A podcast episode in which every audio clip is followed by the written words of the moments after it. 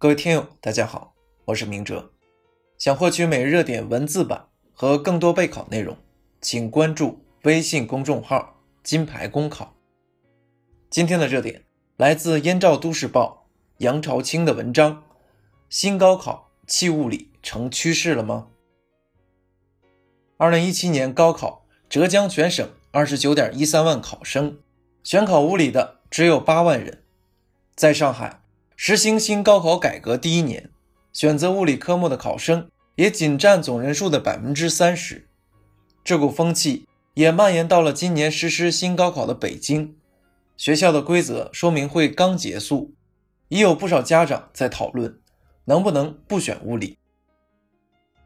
物理遇冷的背后，隐伏着考生和家长反复的权衡与算计。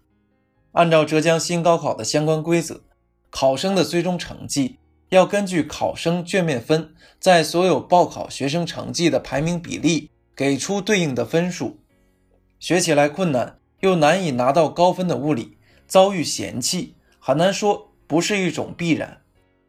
高考这根指挥棒激励和鞭策着考生和家长为了更高的分数进行取舍。在功利主义和工具理性大行其道的当下。少一些功利的驱动，多一些兴趣的选择，难以梦想照进现实。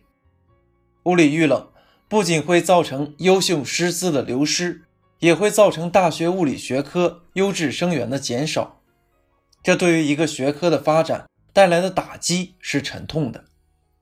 物理学科作为一种基础学科，物理遇冷会带来一系列的连锁反应。物理遇冷。这一高考改革的转型的阵痛，理应引起更多的关注与警醒。面对高校的专业选择，年轻人通常会遇到读这个专业有什么用的质疑和批评。物理遇冷看似是一种理性的选择，实际上却是一种有限理性。一方面，不同的考生在兴趣、特长、偏好和能力素养上存在着差异。并不是所有的考生都适合读某一专业。另一方面，市场需求处于一个动态的变化过程之中，热门专业与冷门专业之间没有绝对的界限。如今被嫌弃的物理学科，说不定以后会让我们高攀不起。扭转物理遇冷的尴尬，既需要高考在改革创新中不断完善优化规则，也需要考生和家长。转变价值认同，在逆袭人生不断涌现的当下，一些曾经被我们忽略和漠视的冷门专业和学科，也会有重新焕发光彩的时刻。